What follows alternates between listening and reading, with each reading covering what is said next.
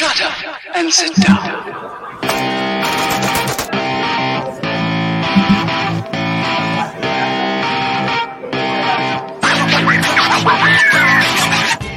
By all means, go for it. Have fun. Just leave me alone. people are coming together more and more and more and more as the government has been failing us more and more. I'm against being shitty to people. You can't research your way into understanding somebody. One way or another, I'd rather have the fight now. Weird that it doesn't play that through the computer speaker.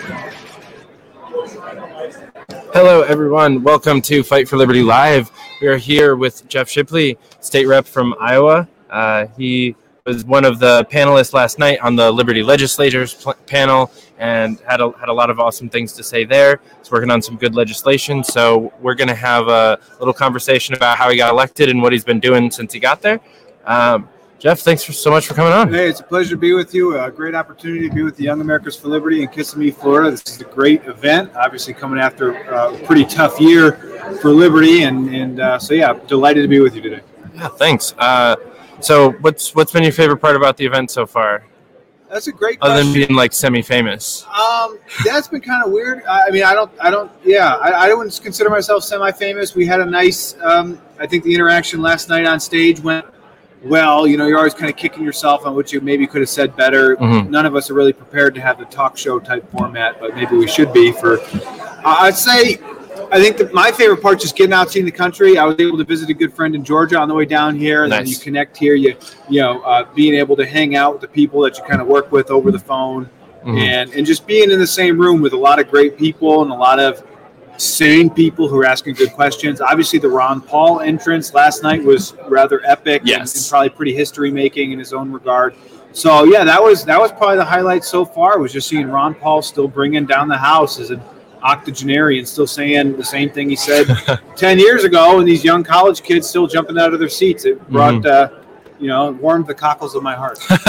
Yeah, I was. I loved how he still brought everything back to the Federal Reserve. His entire speech still came back to the Federal Reserve. Yeah, It's been I felt like he 14 years since his run, and it's still the same consistent message, Well, and it's great. and I'm glad that we're able to kind of fill in the gaps. I feel like he didn't articulate to the fullest extent kind of how the the structure of these massive corporations have been enabled by easy Fed monetary policy. He Mhm. kind of glossed over that a little bit in his COVID connection. So I was kind of looking look, looking around trying to figure out exactly what he was saying, but everyone just loved it because. Uh, long story short, people know they're getting ripped off, and Mhm. people know they're not being treated fair. And so, anyway, that that shined through and a lot of great energy. Yeah, yeah, that was. I, I'm glad I had never heard him speak in person before, Oh, wow. so that was that was a first for me. That was a Fantastic. good time.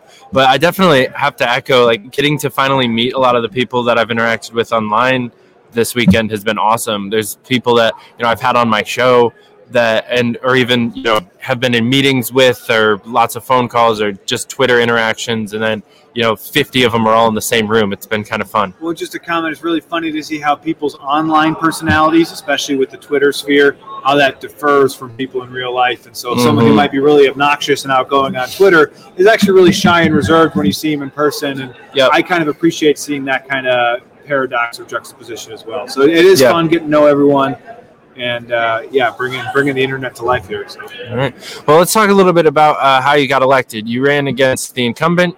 You won with by what was it, one 166 votes. In 2020, we had a 166 vote margin. Yeah, we were initially elected in 2018 by 37 votes after the recount, uh, which was a pretty narrow race. Um, so yeah, we felt very fortunate and, and were able to get the support of the people. And, and obviously, re-election was um, a whole ordeal of itself. But yeah, it's a really great feeling being re-elected and getting the affirmation from the people that support you and gives you that kind of wind at your back to Mhm. hopefully do a good job for them. So it's been interesting because um, just the issues and the schisms in our political culture, we're living obviously in a very different reality than we were in summer of 2018 when I was kind of debating or visualizing what serving this position might look like. Right. So it's been very different than um, you know what I expected getting into it. So.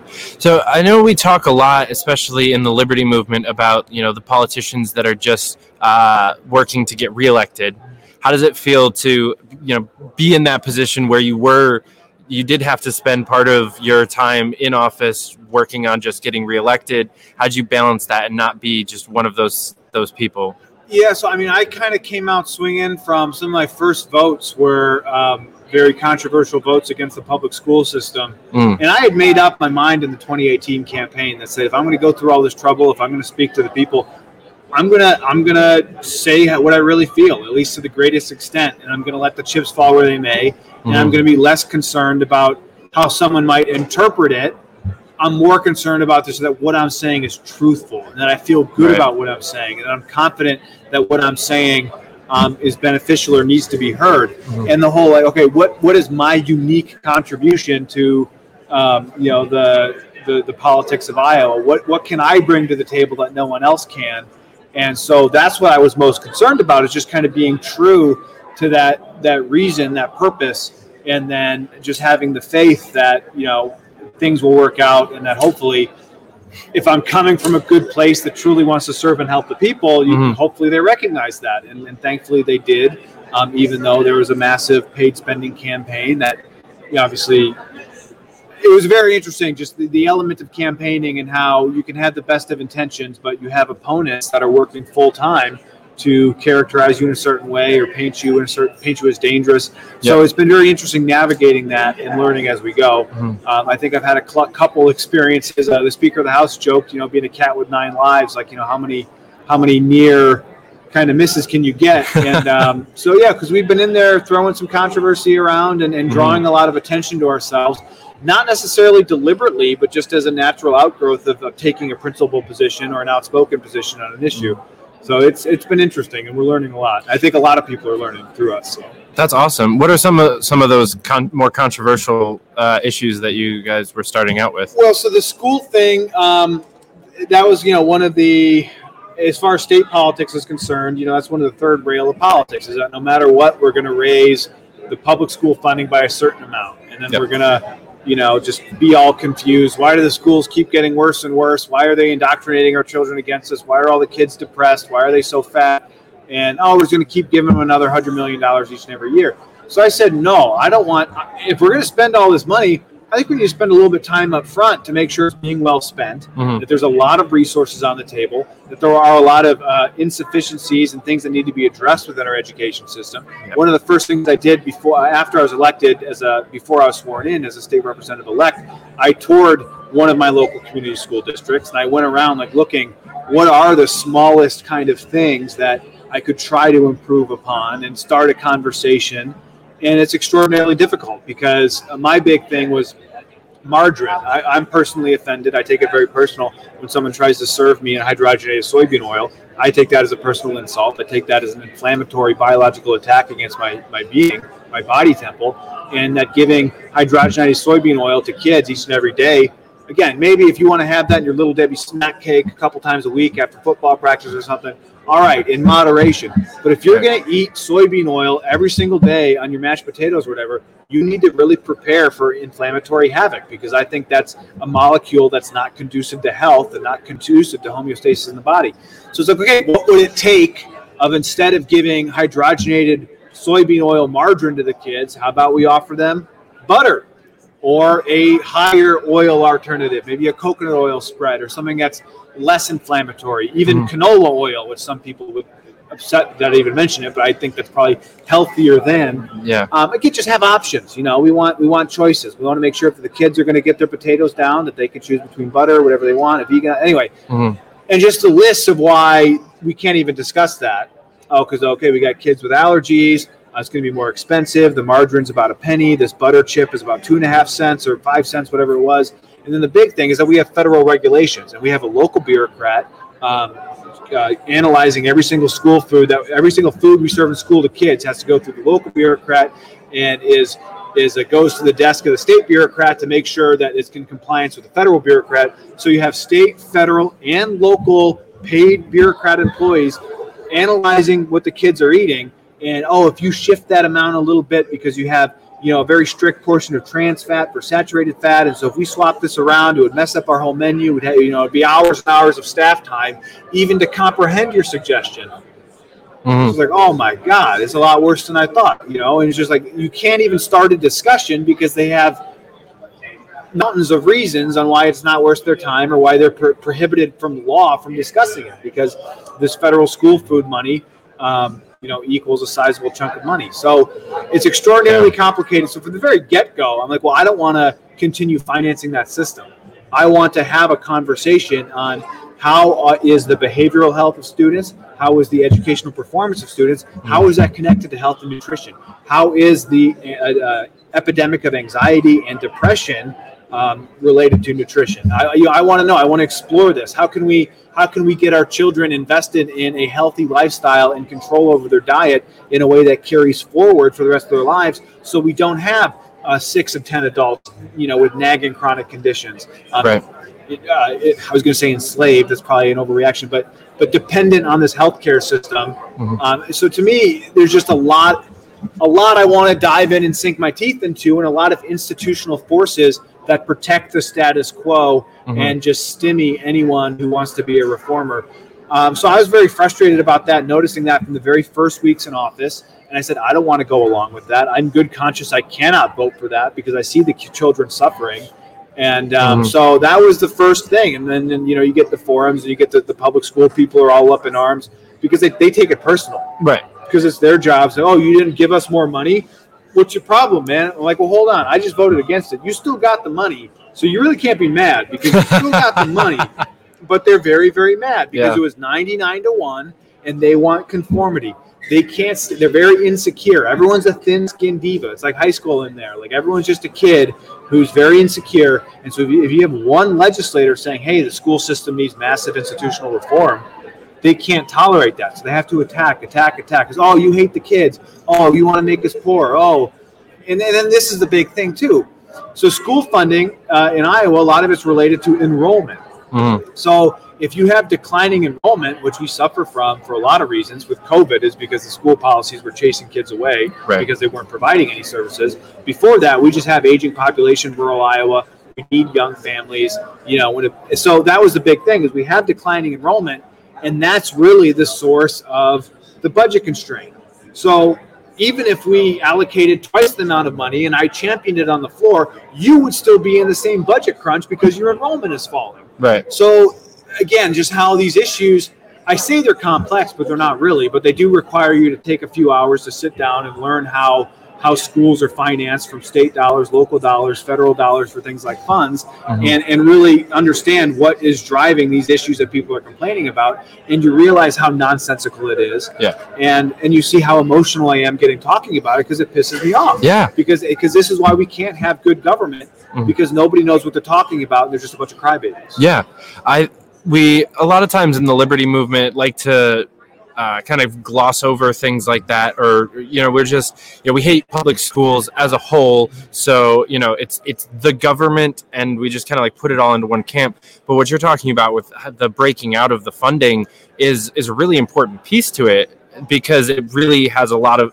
you know wherever the money comes from is who makes the decisions on those pieces so it goes to show how much like federal influence is happening in, on a local level It really helps knowing what you're talking about, and it's. It, I think the hardest part of my job is figuring out what's going on. And there are a lot of legislators legislators who are happy to vote for the budget who don't take the time to truly analyze the local finances of the school because it requires an uncomfortable conversation with their superintendent or something. Mhm. But yeah, I would say um, just further being grounded in practical actuality.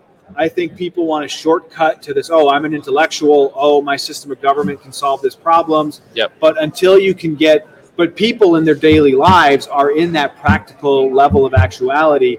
And if I go knocking door to door, they care a lot less about my theories and about the John Taylor Gatto books I've read about how rotten the school system is. You know, if I gave them a lecture about how, uh, yeah, our school system was designed to basically create factory workers for industrial revolution, and it's Mhm. based on this Prussian model that wants conformity and submission to the, the, the state. That's a lot less interesting than, hey, um, this is what's going on with your local tax dollars in this community, and you know, you should. So anyway, it's it's really connecting with people on a level that matters and is grounded in their daily reality. And I think that's what really harms a lot of, of the young libertarians is they're so they, they, they think they're smarter than they really are and they are bright i mean they have great ideas and they're in this intellectual academic kind of big world picture but um, you know the daily grind is based on the nitty gritty, and the Mhm. details matter, and the devil's in the details, and and yeah, and that's where you need to get those you need to get those bona fides up. Yeah, for sure. So you're, you're talking a lot about uh, the health and well-being of people. One of the one of the main reasons that Breaky uh, told me, or you know, brought you up in our very first phone call when he told me just about coming down to Meteor Row, he brought your name up because uh, you were working on some psychedelic work in Iowa. Uh, so I definitely want to hear more about that. Yeah, so uh, we had the first ever legislation at the state level, uh, where it hasn't happened at the federal level either. So we had the first legislation in America to decriminalize the use of psilocybin mushrooms. Uh, we expanded that um, in that early bill to include ibogaine, MDMA, and I think I want there was another substance substance in there as well. Um, but yeah, we wanted to carve out, you know, at least a handful of these kind of entheogenic uh, substances or things. At least MDMA is going clinical trials now hmm but or it, had, it started back then too. But so we had the first ever legislation, which was pretty cool, coming from a freshman Republican in an overwhelmingly red state. Yeah. And then this year we also had the first ever legislative hearing, and um, so that was significant. Um, in a lot of ways, um, and, and the issues just really snowballed since then. So it was really cool as a freshman legislator, you know, filing that bill, getting some national attention, getting invited to speak out at the Oregon Psilocybin Society, getting to knock doors in Denver, and be the first of the nation decriminalization, and connected with that kind of um, nationwide mycelium network. Uh, so yeah, we were. I mean, it was a great issue. It's, it's medical freedom. Mhm. Um, it's not really a criminal problem. When I when I touched the, the public safety folks, like, hey, how many arrests do we have for psilocybin in this state? It's it's negligible. They can't really find any. So Right. um, so it's okay. Why are we keeping this criminal? Why are we keeping this criminal if if the law, you know, if we're not having any problems with the law? Why? does- What's the justification for remaining criminal? Mhm. What was the justification for criminalizing in the first place? As a Schedule One substance, uh, what is the nature of these of this? And um, and a lot again, a lot of lawmakers can't even pronounce this word, let alone describe what it is or what it does. and a lot of law enforcement uh, fall in that same Yeah. category. So They don't know the difference between psilocybin and lion's mane or some other mushroom that's not criminalized. well, what's said is they don't want to know, and Right. then and then they're cutting themselves off to a whole new world of health and healing. So. Mhm. the best thing I one of my favorite legislative moments is uh so we come back to the Capitol in June 2020 and I go off on a big kind of riff where I um, was very critical of, of global public health and WHO and um, I made some very colorful comments about the coronavirus and um, anyway so the liberal media just tore into me and I was like a laughing stock and everyone was so offended because I made I said we should make fun of people wearing masks or something um, and I denied that asymptomatic transmission was something that we needed to take into account. So I, I said some controversial things. I was had some statements to back it up, um, but it was it was like a media circus. Uh, And then Mhm. Black Lives Matter riot was happened. So I had like a lot of just you know whack a mole. Like I was just a, a big bowl of crisis for ten public re- relations disaster for ten straight days, and then we were wanting to. I kind of regret doing this because I wanted to force the issue on. Um, right now, Iowa code does allow for mandatory vaccinations in a health emergency, which uh, Iowa still is in a declared health emergency, and there were a lot of problems with the way the law was constructed. So I had wanted to address that, but it would have been addressing that issue would have possibly burned significant bridges with my caucus. And you know, when you are likely facing a competitive election, you don't want to completely kill yourself Right. right? I mean, I'd already gone out pretty far with some of my comments, and um, so I didn't want to completely burn that bridge by forcing an extremely tough vote on the caucus on a issue that could be argued either way at that particular point in the pandemic. So we did uh, we did an amendment to decriminalize psilocybin. So we got a vote on the floor, um, Mhm. the first ever legislative vote on decriminalizing psilocybin, and uh, we were able to get. So I called it my genuine health and healing speech, and I was very very happy with the way it was delivered. Um, it got a lot of really excellent supportive reviews. It was um, I forget I'm trying to think of the right verb, but it was very much lauded or I got a, I felt great about it. It was one of those things. I said everything I wanted to say Yeah. and I took the time to prepare and write a good speech and practice a little bit. And it was kind of like my uh, my crown jewel of my freshman year. So we forced the vote on psilocybin, gave a genuine healing speech, and so I, I went from radical coronavirus conspiracy theory to challenging Black Lives Matter and standing standing off the mob at the Capitol to forcing a vote on the decriminalization of medical, medical mushrooms and getting a broad coalition. We had 17 votes, eight Democrats, nine Republicans, a complete diverse mix. You got your old school Christian conservative, you got your inner city black legislator, you got your radical pro- progressive, uh, you got your radical libertarian. It was it was just a perfect eclectic mix of the young Republicans with the progressive forward thinking Democrats on this vote. Mhm. And it was really just a, a, a very great achievement. This was before people, everyone was wearing masks, so I could see people smiling as I was talking. And so, yeah, that was probably the most uplifting moment of my legislative career was being able to articulate the psilocybin mushroom. And then going back to like, why are you running for office in the first place? That was something that weighed on my mind for a long time. So it was very life fulfilling. And after that, I said, well, hey, I've I've made a meaningful contribution on this world. I'm going down in the history books as the first guy to have state level legislation, a state level floor vote on this. Um, so I can die of coronavirus and I can live a fulfilled life. I don't care anymore. I've done something that no one else could do. I made my mark on the planet. Mhm. So it was incredibly uplifting and fulfilling. And, and that's the, I mean, only this kind of public service can provide that. So, Yeah. So uh, there's obviously a lot of people here this weekend that are thinking about possibly running for office in the next couple of years. Uh, a lot of people that watch this. Uh, actually, my audience is my audience is kind of split on the uh, as far as going through electoral process. I definitely have plenty of people in the viewership that are uh, straight up anarchists and agorists that uh, don't think that there's any hope there. But a lot of them are politically active and, and looking to get more involved. Do you think that uh, you know state level is a good place to start out, or uh, do you encourage people to get more involved in their local level first? Yes, this is a great question. There's a lot of different ways I could take it. I think, um, especially for the anarchists and the agorists, I mean, just going back to what I said before about being grounded in actuality, Mhm. realizing that um, political power is going to come from relationships, long term relationships. It's going to come from people, it's going to come from community and being organized. So if the institution of government exists and it's in this present reality, then I don't think there's a problem engaging with it and, and using it to the best of your advantage. And again, the kind of argument that government power in its purest form, you know, should be used to protect innocent people from malevolence. And I think there are a lot of wolves out there trying to prey on the sheep. And um, so I, I think it's good that, uh, I mean, well, one, there's so many ways to become personally empowered. So I don't want to discount the diversity of personal empowerment. I mean, you could go out and meditate in a cave, really connect with your soul, get a degree of self sufficiency or self awareness or just personal love or self worth through that. Um, I mean, I've always saying like growing a garden is one of the most politically powerful things you can do. I mean, just checking in on your neighbors, loving your family. I mean, having a good relationship with your mother and father, brother and sister, um, having a good household, finding a woman and being a protector and provider, or finding a man who you can uplift, or I mean, whatever the proper masculine, feminine. I mean, to kind of just live a great life, no matter who you are, be an empowered person, which means take responsibility for every aspect of your life. No. And so that's the basis of, of, of just power in general, of being a personal empowerment. So start there.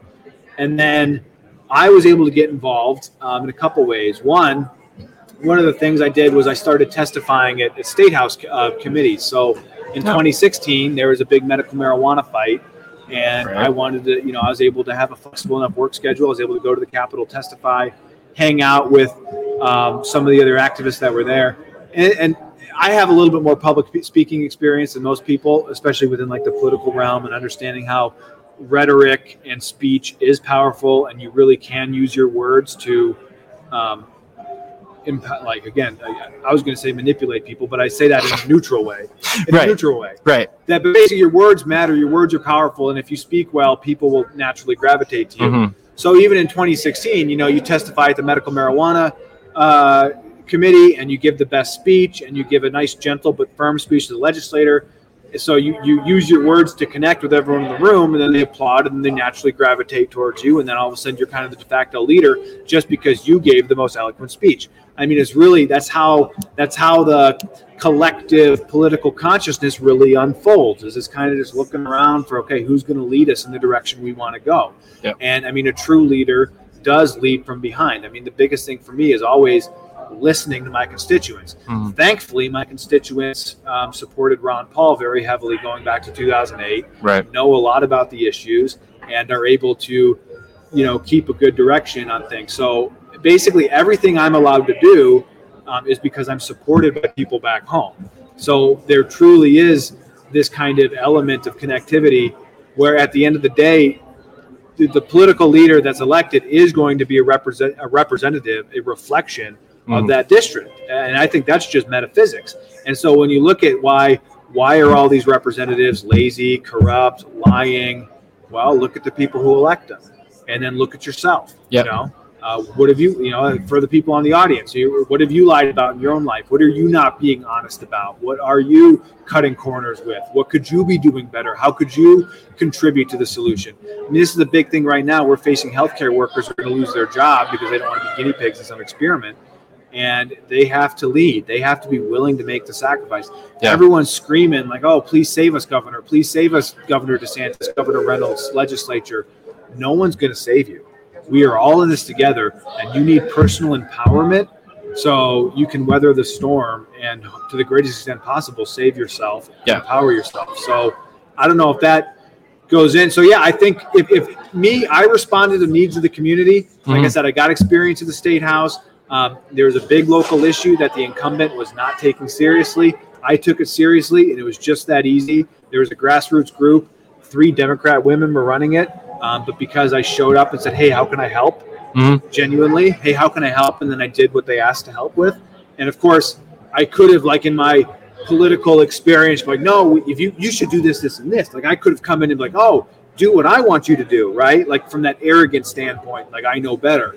But no, I said, "How can I help?" And even if I thought their suggestion was a little bit tacky or even a little bit counterproductive or not the best use of time, I just did it because that's what they asked. And so I I won over their support as someone who's truly going to help them and work mm-hmm. for them, Right. and that's what they wanted to see in a state representative. So that's what got me the swing vote and was able to unseat this incumbent on an issue that he was ignoring and, and misrepresenting and kind of misleading and lying about. But but he was definitely ignoring these people, and that's what gave me an opportunity. If I didn't have that wedge issue, if I didn't have something to say, hey, here's something that's important to you, then I'll do a better job than the incumbent. Yeah. What's the reason for voting for me? Right. You know, what do I bring to the table? I'm just another, you know, young, good-looking guy who talks too much shit or whatever. And and, and what I really- Specifically about Disney World, apparently. well, I got a lot of animosity. These latest Star Wars films have been. I, they're training people to be stormtroopers now. That's the big thing. Dress up like a stormtrooper. It, they're, it's, the, the films were so bad. I, I mean, I gave Episode Seven a lot of grace. I did cry in the the New Hope one, or what do they call it? The the one that was a prequel to A New Hope. The, the Oh, One. Rogue One. I like that was good. That was a good one. They had the good character development in that. They had the characters that I wanted to live. Mm-hmm. That I got, but when like I didn't watch like episode eight, I just wanted all those characters to die. I like, just put the rebellion out of their misery. Um, like, it was just so, and it was just really sad then to see Yoda disrespect the sacred Jedi texts. Um, I, there was a lot wrong with it, and it really represents the decaying of our culture. And um, so, I will not be going to Disney World this year. That's I actually I haven't been in over a decade, but I am a very big Star Wars fan, and it's actually something that gets talked about a lot on the show. Okay. Uh, I something. I didn't offend you. With oh no, um, I I mean I, di- I didn't hate the Disney ones, but I didn't love them the either. Um, cartoons were pretty good Mm-hmm. because they were cartoons. Also, Solo was pretty good. I like Solo at the end. I, I only liked the ending. The ending made the film for me. Mhm. I thought the ending was very well done, and that made it a good film. yeah, Um, but even then, like the way that he was like they were cheating in the Sabacc game or whatever. Like, dude, come on! Like, this is an intergalactic something. Like, you can't just have a card up your sleeve. Like, I'm not falling for that. Like, dude, this is this is a universe where, like, you're you're arguing with laser swords and blasters and stuff, and you're flying star cruisers around. Like, I think you got to have a more sophisticated method of cheating than just having a, a card up your sleeve.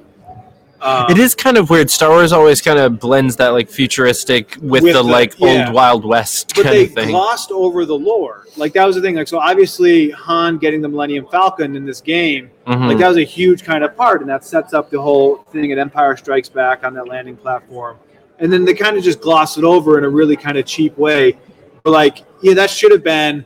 I mean, that could have been a movie in of itself. Like that should have been a, that should have been a half an hour of the film, fleshing out that kind of relationship. I, I mean, I that's because I that's what you want to see. Like when they're pulling those nostalgic yeah, I don't know. So the cartoons were decent.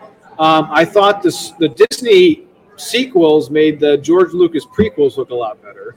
Um, all of a sudden, Episode One's a masterpiece. Um, just on. the I'm just clipping that alone. part. Just episode one is a That's masterpiece. That's the clip. Because well, with with uh, I mean, it still has one of the great soundtracks. Um, Very much agree. I agreed do own I do own the soundtracks on vinyl. Um, after I got the soundtracks on vinyl, it does make you appreciate the movie even Mhm. more. A Um, man of true class. Yeah, so I actually got that. It was um, I inherited it from my father. He had some vinyl records that hadn't been touched in 30 years, and I was like, "What the heck? Empire Strikes Back!" And then it just really is so epic. Um, and and then again, it really makes you experience the and just and just the beauty of cinema. Mhm. Um, now, Murray Rothbard had a scathing critique of A New Hope in '77, and that's an area that I do depart from him. And um, but you know, he's a stodgy old Jewish guy. He has no taste. So um, I don't know. He's, I guess he's the economic godfather of He- this whole thing. But A little bit, but I'm. I've honestly, I can say with confidence, I've never read a page of Rothbard. oh, really? Okay, so I actually have, and I'm familiar with his unique contributions to. Uh, not only you know political thought, economic history, Mhm. I, I didn't actually read his analysis of Star Wars, but Star Wars did have that. I mean, it's the archetype. I mean, it's the Jungian archetype of the hero's journey, Yep. and that's and that's what makes a great story, and that's what we need to understand. And was, they had these trading cards here, and on the back they had archetypes. I need to see who wrote that because I feel like they got that all wrong. An archetype should be something that's Sure. easily recognizable, uh, universal to the human experience. And um, And I had yours on me. oh, that's weird.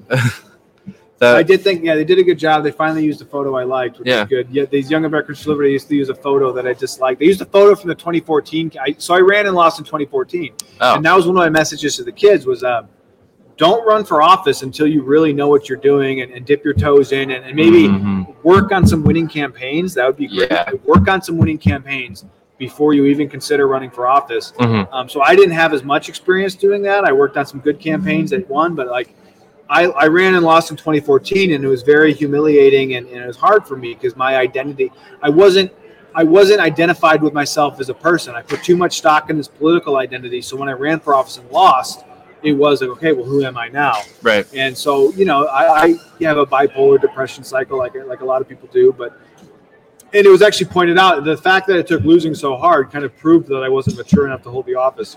That was a good friend observed that to me and said that to try to cheer me up. But uh, That is a good. That is a good observation. Yeah, and definitely, I can I can echo the don't run too soon. I ran uh, I ran for New York City Council in 2019, and New York City, yes, that was that was a fun. It was a fun time. it's a Big Apple. Uh, yeah, yeah. I was in uh, Flatbush, Brooklyn. How'd that go? Uh, so I, I was running as a, as a libertarian against a liberal and a Democrat. Um, the Democrat was technically an incumbent, but had been elected in a special election just a few months earlier. Uh, she was endorsed by all all of the various groups, both progressive and and very establishment. Uh, Brooklyn, the Brooklyn Democratic Party has a very tight machine Sure. that they run. Uh, so I got I got 3.2 percent of the vote, uh, which actually was a record for the Libertarian Party in the city at the time. Uh, Okay. we've broken that since, uh, but it was it was awesome. I didn't. I had got more votes than doors I knocked, and like people that I talked to. So there was. So how many doors? Did you have a metric for how many doors you knocked? Uh, well, we knocked uh, because most of my district is like uh, apartment Yeah, buildings with. Uh, so we we did a lot more uh, like street canvassing and uh, like some street fairs and stuff like that. Uh, but we did get to knock the the somewhat residential area. So we knocked a couple hundred doors, uh, and then I got a little over, or a little under 400 votes out of out of about 10,000. Um, so I hope you learned something. yeah, I definitely I learned that we needed to knock more doors and and do more street canvassing. I didn't take the race nearly as seriously as as I well, I wonder what really runs the needle because, like you said, I mean, one party has a lock on the machine there. Mhm. And so I we're like, okay, what happens if you just try to run headfirst in that machine politics and you want to challenge the Democrat as a Democrat? Because it's just very interesting the partisan makeup and what I think a lot of people don't necessarily understand. So I'm a Republican, and that means a lot of different things to different people. I've been a Republican since 2008 because Ron Paul was a Republican, Right. and um, and it, it was clear to me that like I had to stick around because just by showing up, okay, showing up is really all it takes. Showing up is 80% of it. And you don't have to have any talent to show up. You have to show up, show up on time. If you can show up with a smile, that's like another 10%. Um, like I think, show up to, and just be pleasing to be around. So many people show up with a chip on their shoulder. like, oh, I'm smarter than this person. I got all the right answers. Oh, if, you know, and it's they're just unpleasant people. Yeah. And um, so you got to show up. And you got to show up with at least some degree of kindness, and that's really all it takes. So I frequently wonder what would happen if a libertarian, you know, puts on the sheep's clothing and walks in and just starts showing up at some of these Democrat functions hmm and is really, really careful with their rhetoric and makes some genuine connection. I don't know. Obviously, they probably. Um, I think they are doing very good now at the cancel culture thing of identifying people who step out of the group think and piling on them. But like, it'd still be a very interesting experiment. I mean, I guess Tulsi Gabbard tried in the Democrat primary. It'd probably be the closest thing we have. As a presidential primary, hmm um, what would happen in um, you know a more local election uh, or Yeah. know, precinct or something like that. Yeah, So- in in the city we have uh, we actually have a couple of candidates running next year that are going to be uh, in New York. We have uh, fusion voting, so you can actually appear on multiple ballot lines at the same time, uh, which is a point of contention for a lot of people, both in in the minor and major parties. And there's there's a lot of argument and discussion. But one of the things that it does allow us to do is uh, kind of like co-endorse a Republican or a Democrat that. That is running uh, and will likely win the race. You know, if, if they're in their their prospective areas where they pretty much have a lock on the on the race. If they're liberty enough, uh, will will cross endorse and. It is more often Republicans than Democrats, but downstate it's becoming uh, a few more Democrats that are able to appear on multiple ballots. Next year, we're actually going to be running a few candidates that are going to be cross endorsed with like the Green Party and the Working Families Party and some of these other so minor that's always parties. been a very interesting coalition because I voted for the Green Party candidate in 2016 Mm. because I thought Gary Johnson was just not what I wanted to support. Um, I like Jill. She was she was a good candidate. well, Jill was wait. Uh, oh, oh. Stein in 2016. yeah, yeah, yeah. I, I got confused with Joe. Yeah, Jill, Jill Stein. She had the most outspoken criticism of Hillary Clinton's Syria policy, Mhm. which was as a single issue voter. That's what I was most interested in. Is okay, the president has the most authority over foreign policy. Yep. I want to vote for the candidate that I feel has the best, you know, statements on foreign policy, and that was Jill Stein versus the guy who was clearly not following the, you know, civil war that was being foisted on Syria at the time. Mhm. Um, so just voting behavior is very interesting, and just don't underestimate how ignorant voters are and how many just don't care, and Yeah. how they're more than happy to do what a party boss or someone tells them to do, and they're very happy to drown out any contradictory opinion because they, they really, really just don't care. And you know that they don't care because if they did care, they would be, you know, calling you up as a candidate and going to you for the information rather Mhm. than. Uh, and that's another thing too. I think people don't realize like how much they don't care, um, especially for people who. I mean, I, I'm an elected official, so I invite this, but you know, people send me videos all the time, want me to look at this or get my take on this, and it's like, like okay, one, I can do that myself. I know how to look at the news for me.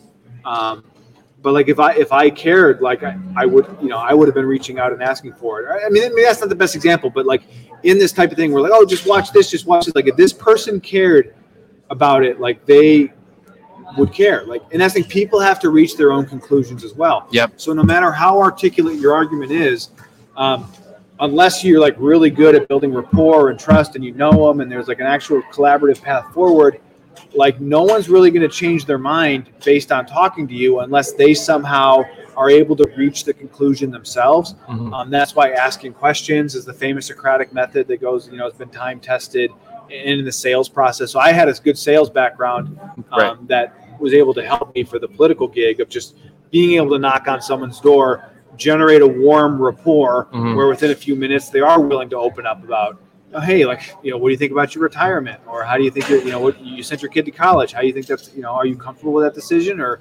is there any reservations about that? Like, you know, being able to pry at some kind of sensitive issues, like, oh, you know, what do you really feel about this vaccine? Or, or, you know, how scared are you of COVID? And the thing, like for people who've been wearing masks or, again, a lot of this human behavior, like I, I know a guy who, you know, he, he was very skeptical. He's very naturopathic oriented. And he got the vaccine just because that's what his daughter required him to see his grandkid, you know? And a lot of people who are just behaving or adopting these behaviors for one reason or another that's not directly related to like following the CDC, but they just want to keep peace within their household. They want Right. to keep their wife happy. They wanna wanna keep their boss job. happy. Precisely. Mhm. So there's all these complex social forces that govern human behavior, and then the libertarian asshole 22 year old or whatever thinks that they can just kind of plow into the side and with their massive intellect and ego somehow shape this in their direction but they don't even un- but they don't even understand Right. how many other competing social forces they're actually Mhm. up against and why those social forces will trump 100% of the time whatever theirs they're trying to do Right. so, and that's the thing, just building trust and like, okay, like me for me in my position, I, like, okay, I, I think that's the thing is, especially with these complex issues, whether it's critical race theory, school finance, you know, uh, mRNA vaccine and policy, public health, whatever, psilocybin mushrooms is okay. I just trust that he's more or less truthful and has his heart in the right place that he genuinely wants to help people hmm as long as I can reach that threshold of okay, yeah, he, you know, I maybe might not be super comfortable with some of that, but it's interesting, and he's a young guy who's got energy, and I, he hasn't lied. Yeah. I can vote for him then. Like it's like, Mhm. yeah, it's just very interesting when we really get voter behavior in a microscope. And of course, that's the thing is every voter is going to be diverse, and there are blocks that are issue motivated. Yeah. we're going to see a whole lot of that now with the school choice issue hmm unfortunately, the Republican Party, you know, again, just seems to, that's what's so crazy about these political institutions is how much they just hate the people. Right. Um, Yeah, So I think weird. I think the liberty the liberty movement as a whole has had for a while now a lot far too many like economists and philosophers and not nearly enough salesmen and like uh, people that are good at like interpersonal connections and actually like getting into that. So we've been branded as this like cold kind of we, we don't care about poor people, we don't care about disabled people. You know, there's like Ayn Rand definitely uh, painted us in a in a fairly negative light there for a while, uh, and I it's been very reassuring to see new new people kind of coming up in the movement. I mean, Ron was a great speaker, but he was kind of alone in it for a decade. And now, you know, we have we have people like yourself, uh, like Nick Freitas, Matt Gurtler, uh, you know, other people that are coming up in in the Liberty Republican area, and even the like the Libertarian Party has people like Dave Smith and Spike Cohen, Justin Amash. Cleaning out, cleaning out the mess. Well, I don't know enough about Justin Amash to comment, but he's that's a whole other political science investigation. um, very perplexing. Even anyway. Uh, I mean, there's a lot of sadness. There, obviously, there's a lot of diversity. There's a lot of problems that need to be solved. So Mhm. there's no shortage of everyone kind of finding something to do. Yeah. So I've been able to kind of carve out this lane on vaccine policy where just because I got a head start, you know, researching these things in 2019, all of a sudden I'm the guy that's best pre- prepared to handle these issues when they Yep. come up in 2021. Um, so there's plenty of work to do. But I, I want to challenge a little bit because I mean, like Tom Woods and Bob Murphy, they, I mean, they were able to create this wonderful group cohesion. But again, it's like the in group versus being able to go out there and connect with a more common populist thread the way that Donald Trump was really kind of able to identify with the entire working class or Yeah. like millions of people versus thousands of people. Because I mean, there is a lot of great libertarian community. Um, and Mhm. I think, you know, this group represents that. And, and For sure.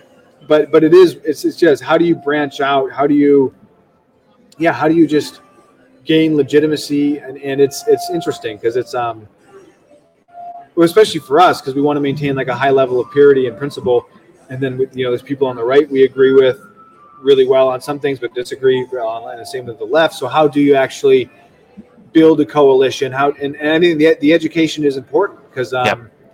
and i mean for me like i'm a sheep too i'm just shepherded by you know, by people like Ron Paul, by Robert Kennedy Jr., this guy Del Bigtree. I mean, there's a lot of people I rely on too to, to kind of get my intellectual framework. Uh, Aaron Siri, I think is the name of the attorney that's really done a lot of the informed consent work. That um, I was, I was thinking back in 2019, I was listening to legal depositions on vaccine litigation, you know, a nine-hour thing, just because I was driving back and forth to Des Moines all the time. So. Mhm. I think it's the two is investing in little actual skill sets and expertise and finding that niche. Um, Mhm. and, and finding a skill too, a productive skill. So Yeah. obviously, you know, the audio visual, broadcasting, cinematography, editing, writing is a huge thing.